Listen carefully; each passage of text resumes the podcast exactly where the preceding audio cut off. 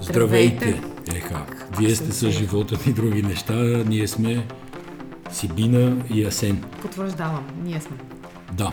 И нашата задача, както знаете, е леко да ви забавляваме, докато по-силно ви информираме. Не е точната формулировка, че ви информираме, защото вие сте информирани, но горе-долу да споделиме наши гледни точки върху някакви ключови от изминалата седмица теми. И Още сега... повече, че темите тази седмица ги направихме с помощта на Twitter, където аз попитах за какво искате да говорим и изключително добро редакторско ниво, мога да кажа, защото много набързо се събраха между 10 и 20 теми. Всич, всичките интересни, само една тема ще пропуснем, тя е за а, да я наречем темата Лолита, а именно за барабаниста от Куко Бенд, който има връзка с 14 годишна. Тук Асен гледа с широко отворени очи. Виждам, че му е интересно, обаче не е информиран, затова не няма съм, да, не няма да обсъдим тази. Добре, дай да видим тогава по темите, т.е. да започнем с игра с публиката. Защо хората пишат името си по исторически сгради, а именно случая с българина, който живее в Великобритания и е написал името си на Колизеума. Сега тая тема. То най-лесно е да кажем, че българите са прости. Да, още повече да припомним за случая с Благо Джизаса, който преди и той има, беше на Колизеума. 5-6-7 години да. и той написа името си. Беше тръгнал да драска с монета. И когато го питаха защо, как е поступил така, и той каза, ми те много хора драскаха, реших и аз да, да драсна. Да, да, това и аз си мисля, че едва ли са само българи. Разбира се, нашите някак си успяват да, така да го направят, че да станат известни и да ги покажат по CNN, по BBC. И това, може би, изисква известно умение. Сега, не е голяма красота, естествено, но не ми се вижда и някаква драматично а, силна тема. Ако трябва наистина да разсъждаваме нали, колко сме прости всички и така нататък, не знам, кажи ти, аз... Сега, има психологическо изследване, което и казва защо хората драскат. Като хората драскат, къде драскат? Има три вида драскане. Едното е по а, исторически забележителности, Само втория вид да... драскане е в туалетните, да? Да, скоба да отворя. А, пещерите, в които откриваме неандерталци, там не ами, сега да не кажа някоя голяма глупост, но тия праисторическите пещери, в които са живели нашите пра родители, те също са издраскани. Нали? Точно това е- така, е... служи сега. Значи, запомни ли, първия вид драскане е това по исторически забележителности. Втория вид драскане е в туалетните, като има разлика между мъжките и дамските туалетни, доколкото прочетох. И третия, това драскане по улиците, така нареченото тагване. Сега ти ако ми кажеш, че никъде не си се тагнал в твоя, не знам колко, десетил... десетилетен живот, няма да ти повярвам, защото да аз в смисъл? да си написал Асен плюс Сибина равно на ВНЛ. Никъде не, не си се тагнал. Добре, аз имам няколко... Не съм се тагвал, през ум не ми е минало, не съм чувствал никаква вътрешна потребност. Аз със сигурност съм се тагвала на няколко места, но едното, което си спомням, това е на стълбището на кооперацията ни във Варна, където си бях написала а, името на парапета с червен лак за ногти, не помня на каква възраст. Тоест, искам да кажа, че това е нещо, което ти идва отвътре, нали, да, да запишеш Да, бе, човека името искал си. да увековечи Хейли ли беше девойката Хейли, там? да, това е голяма Хейли. любов. Да. Те се намират на някакво място, на което място, има значение. Вечно, да. вечно, вечния град, Рим, така. Тоест, говорим за нещо, което ти идва отвътре, както много други неща, които трябва да бъдат все пак а, държани в, да. в, в, в някакви граници. Затова има глоби. И момчето ще си плати глоба. В, е, виж, един беше написал она трибуквена дума, която нека не ми е удобно да кажа в подкаста, защото все пак е публично място. Къде беше? В Япония не, някъде? Чакай Или Локо Локо, Локо, Локо, да. Локо беше написано. Ама това бяха сценичните... си да бегаме. Точно, да. Не, не, не, не е това. Случая в Япония беше Софийската опера и балет, които имаха да. серия от представления и сценичните работници бяха написали а, Локо София. Да, Локо София. И те ги бяха хванали, но истината е, че ги бяха написали на заграждения, които нямат историческа стойност, а бяха да. просто някакви отделящи да. Парапети. Не, честно да ти кажа и да кажа там на хората от Twitter, Виж, тая тема ни... не е от хората да. от Twitter, тая тема от мене. Така ли? Да. А нямаше да ти отговарям, ако знаех, че е от тебе тая тема. А...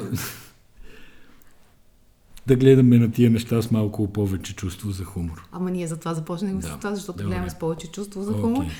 И защото всъщност тя, това е от темите, които изведнъж влизат и пробиват мощно по всички медии, защото са много лесни за коментиране, бързо трупат лайкове, зрители и каквото там. Има не, Трябва... аз гледам много такива сериозно, как да кажа, намусени хора по социалните медии и обсъждат какъв е вандализъм. Ми, да, вандализъм. Добре, дай следващата тема. Министерство на финансите въвежда или по-скоро опитва да въведе строги правила за акредитации в институцията. Става дума за пресконференциите. Е, сега това е тема, по коя, която аз напълно сериозно ще коментирам. Трябва да се а, каже коя е медията, да се дадат съответните бизнес атрибути, т.е.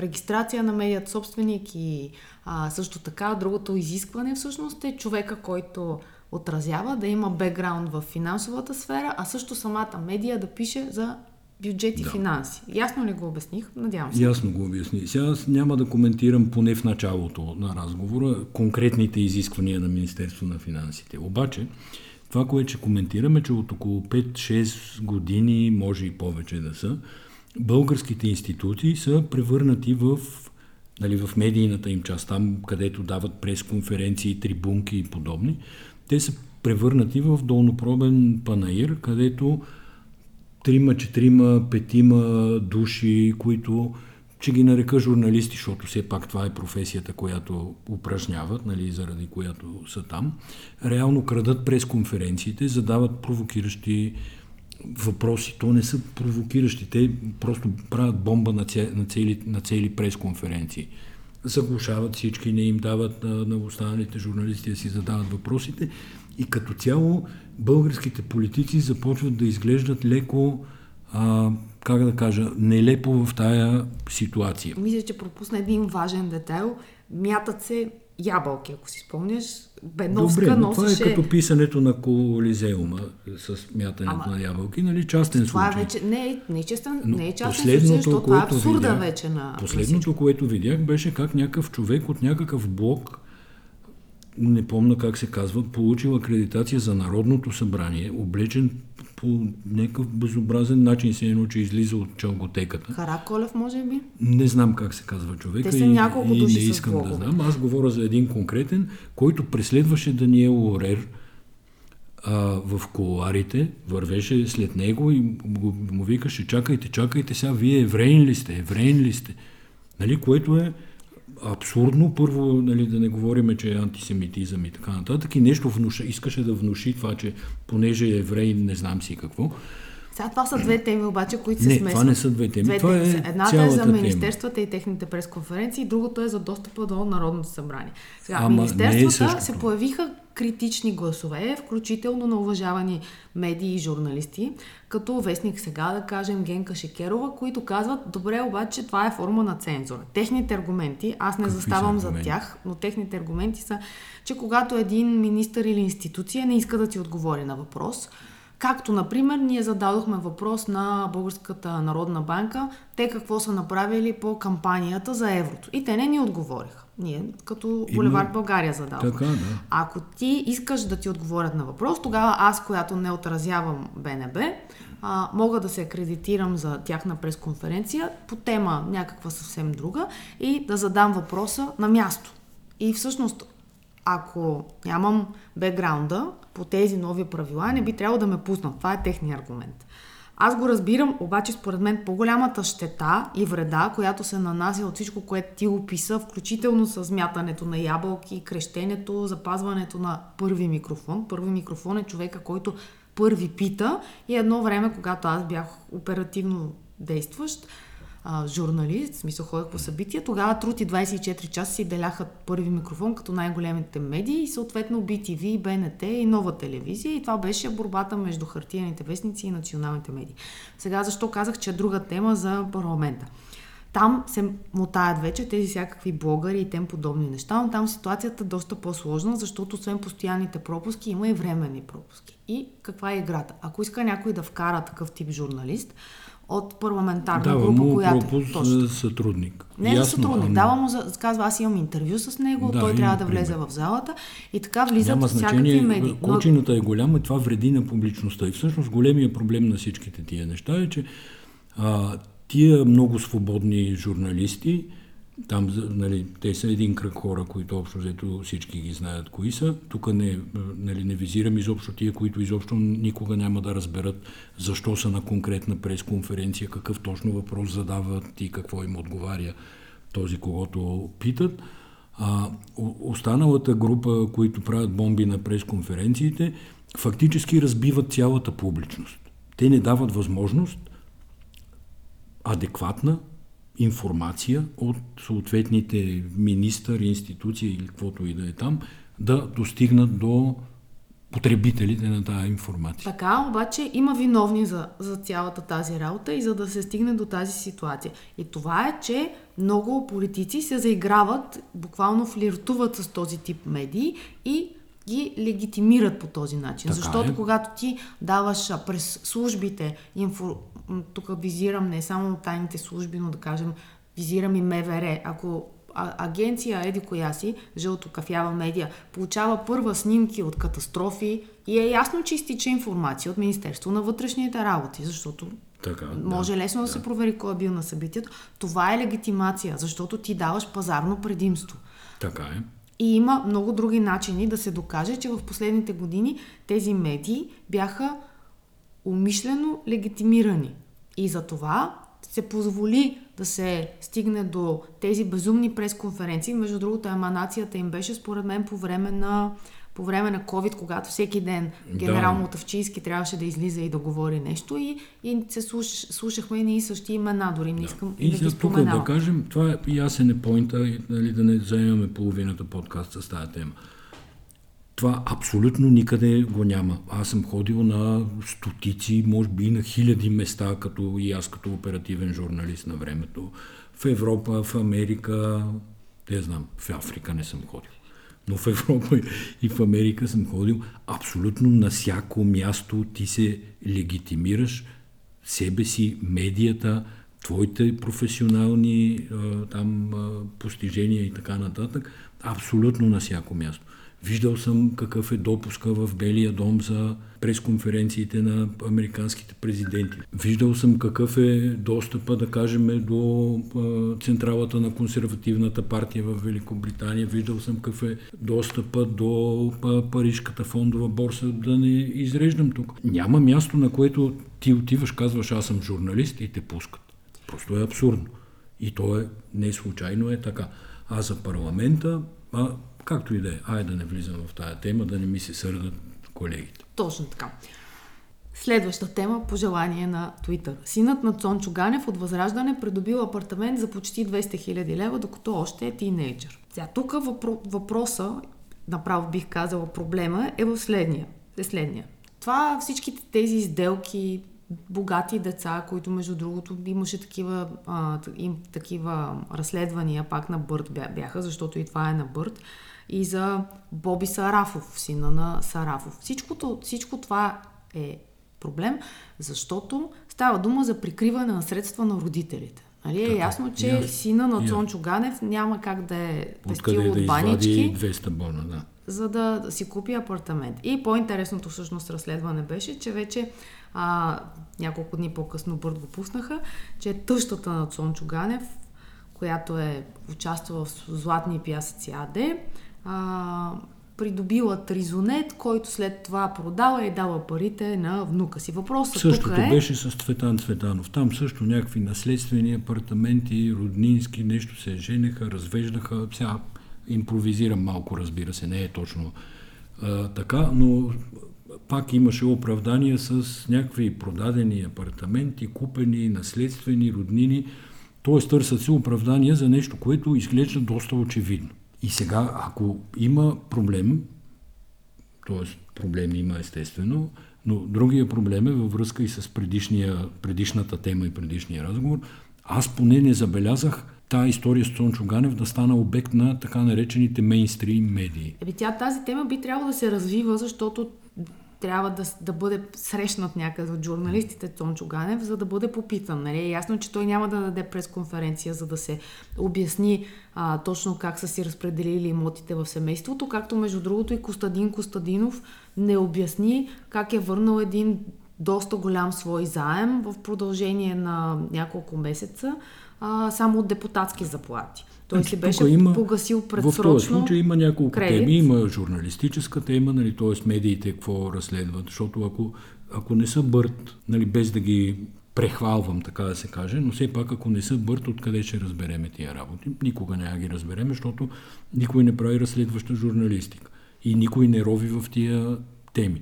Втората тема е темата за възраждане и тяхното, разбира се, грамадно лицемерие с вакцини, еврови сметки, придобиване на имоти и подобни. Тоест, това е част от журналистическата тема, т.е. и част от журналистическата тема, но и част от обществената тема.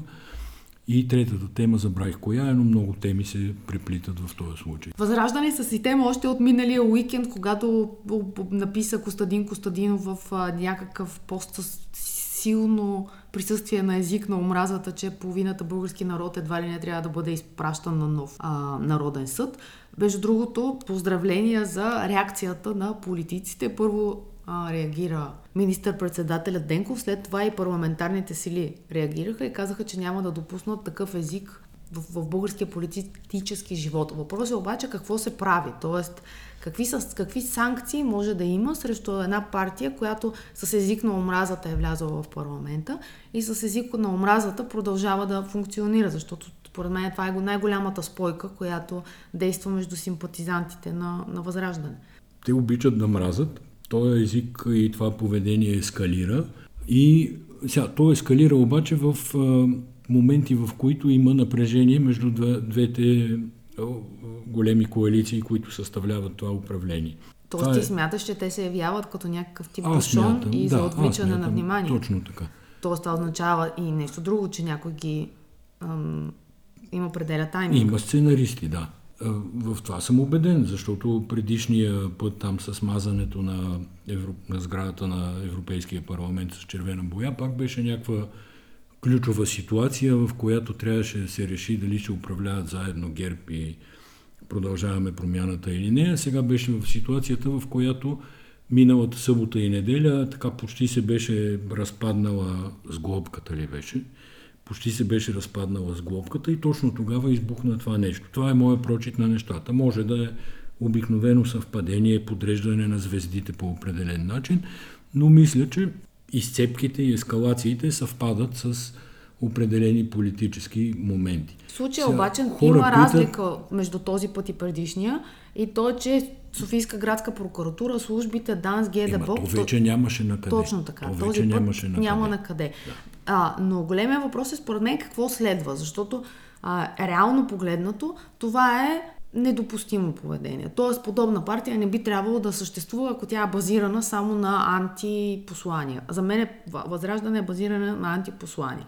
Естествено, забраната на възраждане за мен е абсолютно невъзможна. Това означава да се напомпа страшно голяма вълна от нови и нови симпатизанти към, към тази сила и това ще има антиефект. Нещо много интересно, което забелязвам при Възраждане, е, че те правят този ефект на на огледалото, мираринга. Излиза Денков и казва, казва че не, са фашисти, неофашисти. Да, те и... излизат на другия ден и казват, че не, Денков е фашист. Не, те сега... употребиха същата дума, употребиха същата дума неофашисти. Да. Излизат във връзка с а, про, а, спирането на прожекцията на, то, на, на филма Отблизо ли се казваше. Да. И те и пак ги наричат фашисти, а те от, отвръщат на другите розови фашисти. Тоест, да. те абсолютно лепят същия етикет. Да бе, има, използват се при тях психологически и пиар техники, някой ги помпа, има там екип, който ги мисли тия работи. Това е очевидно. Въпросът какво да се прави, ако има институции, по, които са по местата си, т.е. ако започналите проверки на там, който Софийска градска прокуратура и така нататък, докаже престъпления, наложи наказания, те много бързо ще бъдат демито, мито, демитологизирани. И това е естественият път, по който тая партия ще отпадне. И с, разбира се, чрез случаи като там апартамента, ваксините, парите от субсидията, голямата къща на Костадинов и всички други глупости, които въпреки нали, много така добрия медиен чадър над възраждане, който ги пази, все пак тук там някакви неща излизат. Но нека да отбележим още едно притеснително събитие може би е силна дума, но един факт, това е, че БНТ прекъсна програмата си, за да а, направи извънредни новини, в които да даде право на отговор на Костадин Костадинов срещу думите на академик Денков, които, за които при, да, преди малко е говорихме. В, пълно, в пълен разрез с закона за радио и телевизия. Закона за радио и телевизия изисква, ако примерно аз съм в някакво предаване и кажа Костадин Костадинов е фашист, той в същото предаване на другия ден, в същия формат, в същото времетраене има право да каже аз не съм фашист, ами Григоров е фашист. Но аз тук Това не е... съм чела закона за но... и правото на, на отговор, но според мен би трябвало логиката да е съвсем различна. Тя, това не въжи право за отговор за политически сили, които са парламентарно представени, имат достъп до, се, имат до, до постоянен достъп до медии. Трибуна, Ако медии, искат парламентарна трибунка в коларите на Народното събрание, могат да свикат и журналистите ще ги отразят. Тук става дума за хора, които евентуално нямат достъп. Няма, няма как да вземат думата.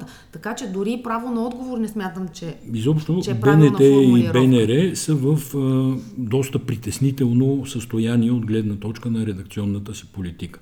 Разбира се, БНР в така пъти по-голяма степен, но БНТ на моменти ги удря в земята, като, като с това включване на живо в три следобед на Костадин Костадинов, който да отговоря по екрана на Българската национална телевизия на Денков, който е направил абсолютно прозрачно политическо изказване в а, гранитната зала на Министерски съвет. Сега, тук ме подсещаш, че слизайки днес, днес от колата, слушахме политическо некоректно и ти ми каза, моля ти се да, да отбележим и това в подкаста.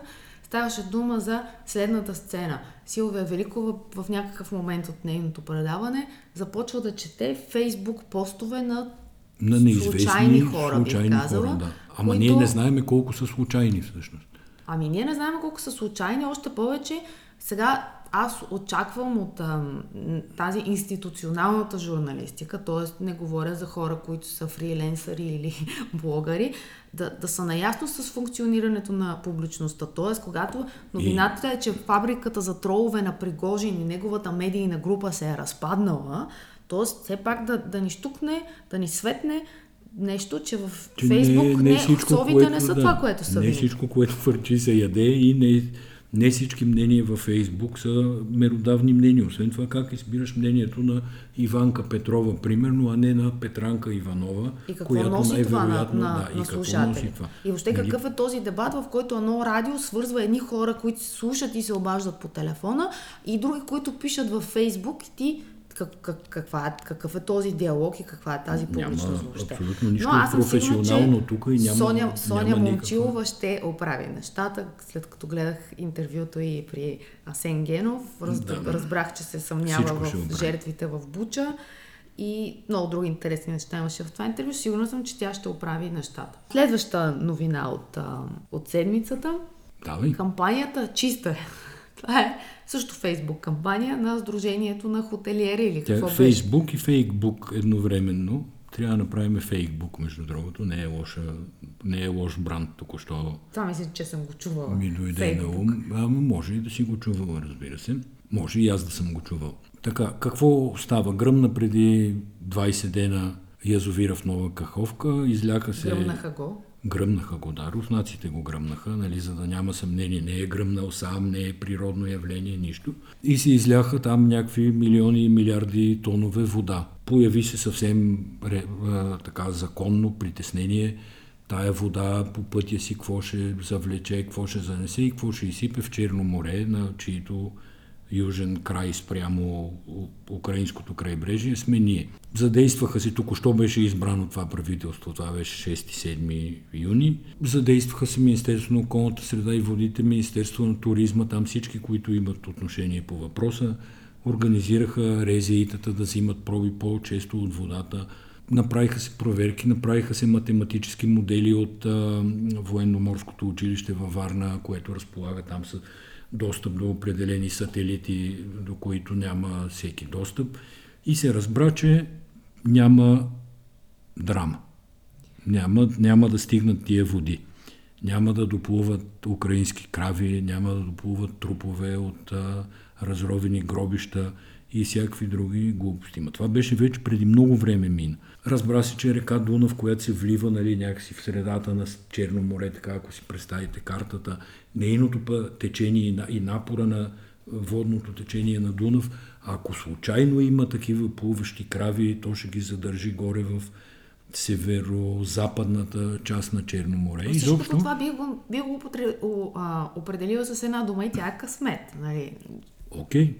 Късмет или не, фактите са такива. Добре, стигни така. сега обаче до кампанията чиста е. Така, но всички конспиратори, той е нали, прочут българин, който във всичко се съмнява, а най-много се съмнява, като някой по телевизията му каже, че няма проблем и той си вика, а тия, щом толкова викат, че няма проблем, нещо ме лъжат. И започва една кампания сега, тя май не е много чиста водата, тук дошли Обаче това не е само българско, зарази. това не е само Добре. българско качество, защото конспиративните теории иначе нямаше да виреят, ако де, хората вярваха на науката. българи, живеем в България и говорим за българската И хотелиерите са решили сами да си направят кампания, като то, то смешното е, че тя всъщност не е чиста, защото няма канализация и... и... Тя не е чиста по други причини, да, не е поради нова каховка. И те така много е. добре знаят къде им се изсипват фекалните тръби, така че тя не е чиста, но, но всъщност но, сега, от друга страна, на, това е на бизнес и хората искат да си спасат сезона. И няма нищо лошо в това. Делян Пеевски се отказа от поста си в Комисията за Конституцията и призова и други известни личности, само дето не каза селебритита, и други знакови политически лица. Така, аз си бях подготвил към, специална реч за а, така реч? наречените, да, тук като за подкаст. Ага така наречените фантомни конституционни реформи, които се готвят и за които обаче никой нищо не знае по същество. Само се говори конституционна реформа и конституционна реформа. Но си връщам речта назад, защото прочетох... А ти, как... Юри, не си я произнесъл, няма нужда да я връщаш.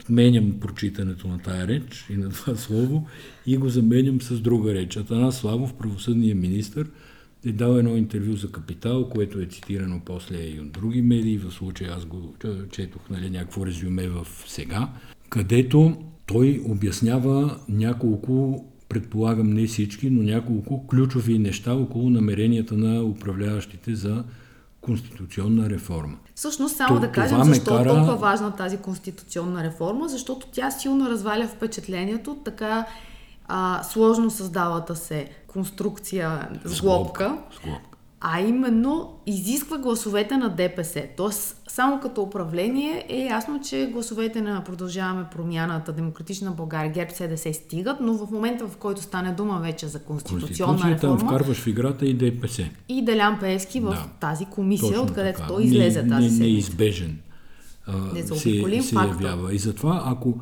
бяха по, как да кажа, хилави идеите за конституционна реформа, щях да кажа, че би било много по-добре да а, мине на по-бавна скорост идеята за конституционна реформа, за да не е зависимо управляващото мнозинство от а, Движението за права и свободи. Да се свърши малко оперативна работа, която може с обикновени мнозинства да се свърши и тогава да се мисли за конституционна реформа. Това, което казва днеска на Славов е две доста интересни неща, които ние между другото сме ги коментирали. Едно от двете сме коментирали със Асен и това е премахването на служебните правителства, когато вече парламента няма доверие в правителството и го свали, както се случи с предишната власт, тогава действащото правителство остава да довърши, то не е довършване на мандата, а остава като служебно правителство до произвеждането на избори. Да, политическото правителство, т.е. парламентарното гласуването от парламента правителство остава до провеждането на нови избори и назначаването на ново правителство.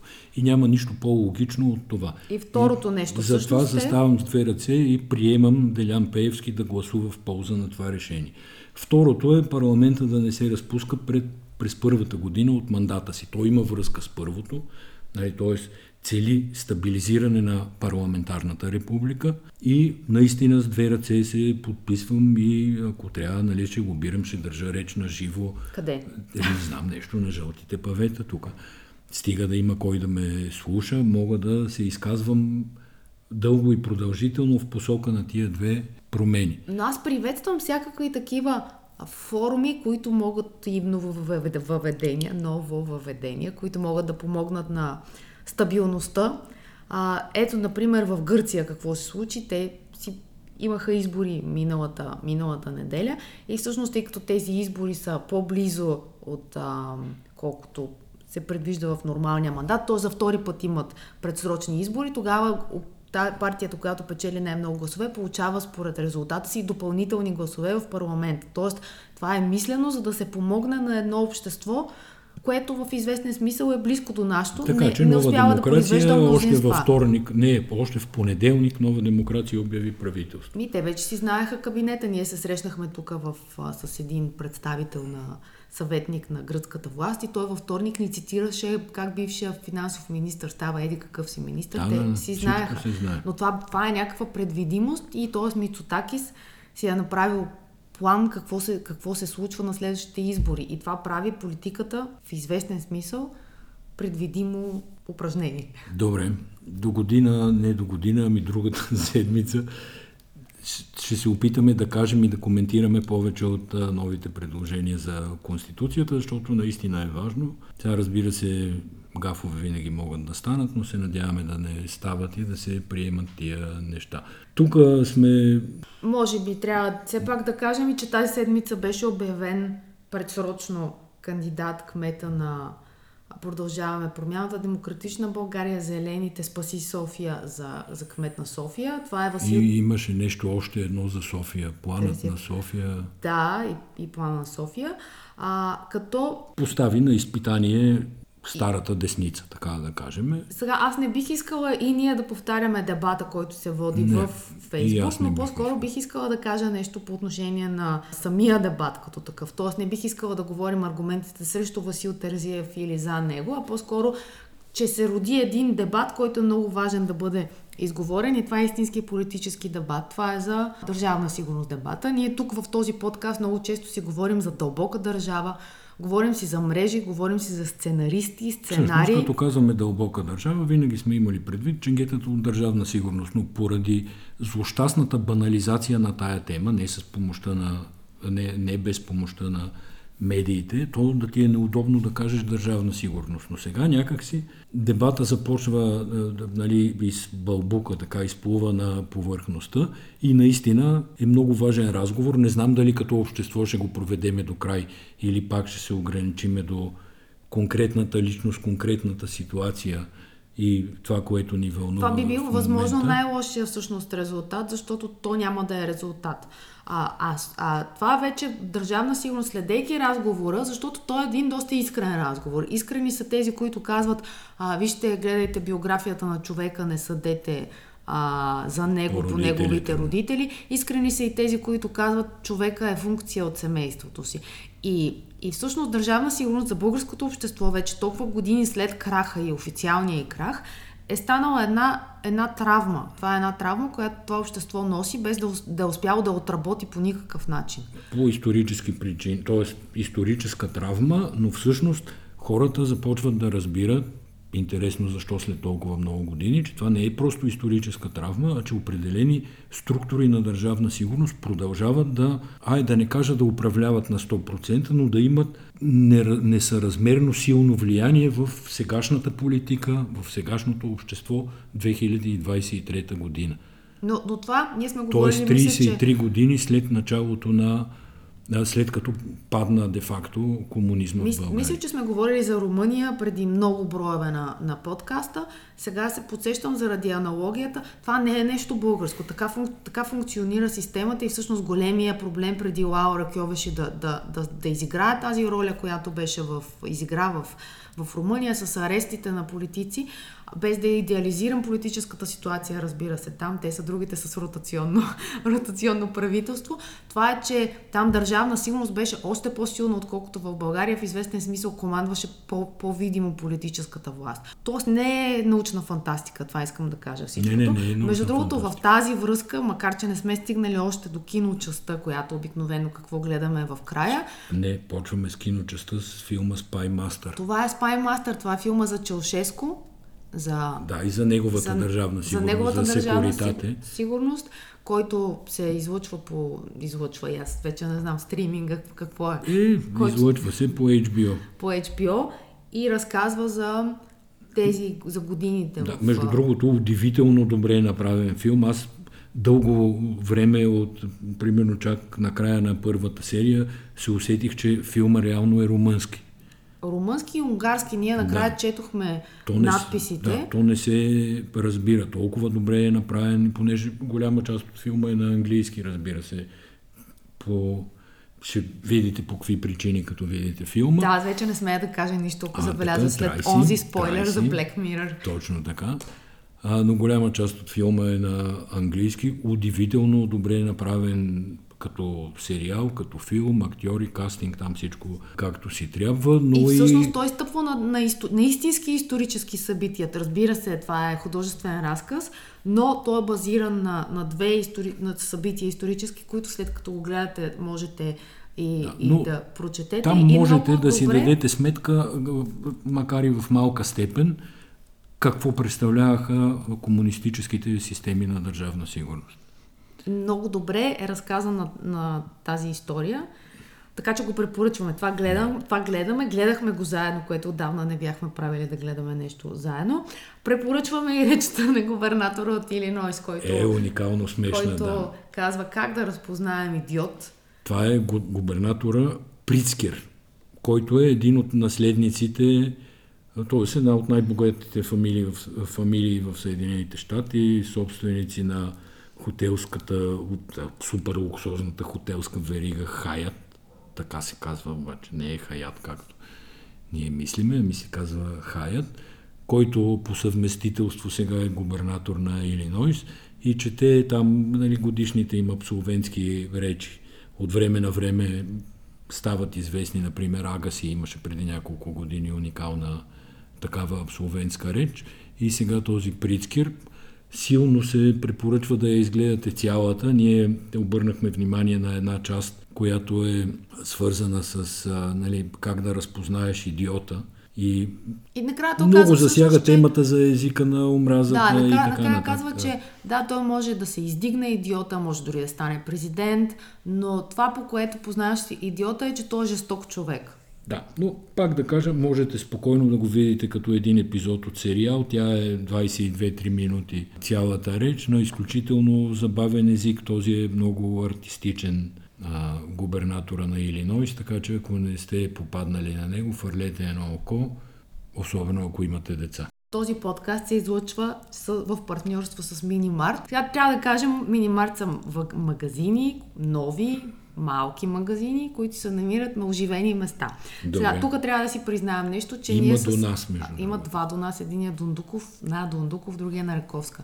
Зелени магазини, така правят впечатление. Сега, ние с Асен сме най-лошите хора от гледна точка на пазаруване. Или нищо нямаме, или имаме толкова много, че накрая трябва да изхвърлим част от храната, която имаме, защото вече не искаме да имаме изтекал срока на годност. И Асен от години обяснява как в нашия квартал трябва да се направи такъв магазин, в който да отидеш много бързо, той да е чист, да си купиш само най-важното нещо. И може би минаха десетина години или колко минаха, в мрънкане, да. а, при всяко излизане за прясно мляко, да кажем, което се случва един път. Еми, трябва да се набуташ за едно мляко в някаква голяма верига, нали, да не споменавам имена, където да се разминаваш с колички промоции. И ясно, да, промоции, каква е работата. Сега, Минимарт е българска концепция. Това зад а, тези магазини стои амбицията да станат най-голямата верига от такъв тип магазини, които не са за седмично пазаруване, са само за дневно пазаруване. Те са концепцията на българския стартап БГК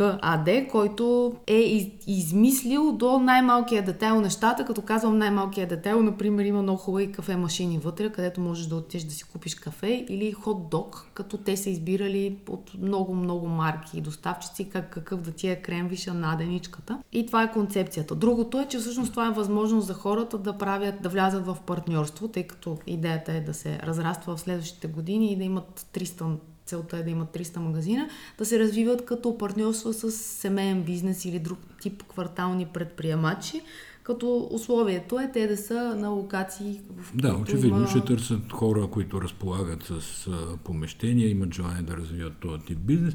За мен е добрата новина е, че нали, без да звучи по никакъв начин, а, ти ще ми кажеш как, как без да звучи Нали, не, знам какво, не знам какво искаш да кажеш. Усещам, че мог, може някой да се засегне, но това не са ефтини магазини, в лошия смисъл на думата ефтини. Всъщност ние нали? целият, целият модел го говорим, защото кога сме ходили във Франция, там има една верига, която е точно такъв тип в квартала за бързо и леко по-скъпо пазаруване. В случая не мисля, че дори цените са, са по-високи. Не знам за цените, Трябва, аз, да но говоря, да кажем да има нали... някаква по-добра селекция от а, стоки. Да, точно така. Това по, имам предвид. Да, няма не, не, не са най-популярните, но може би са най-популярните за средната класа стоки. Много ми е трудно да определя, защото всъщност не съм в този бизнес. Отидохме, огледахме, видяхме, че има нещата, които ползваме като плодове и зеленчуци, бисквити, кафе и сладоледи. И другото е, че работи от 7 до 10 вечерта, защото истината е, че в някъде около 9 часа се сещаме, че нямаме какво да ядем и сме гладни.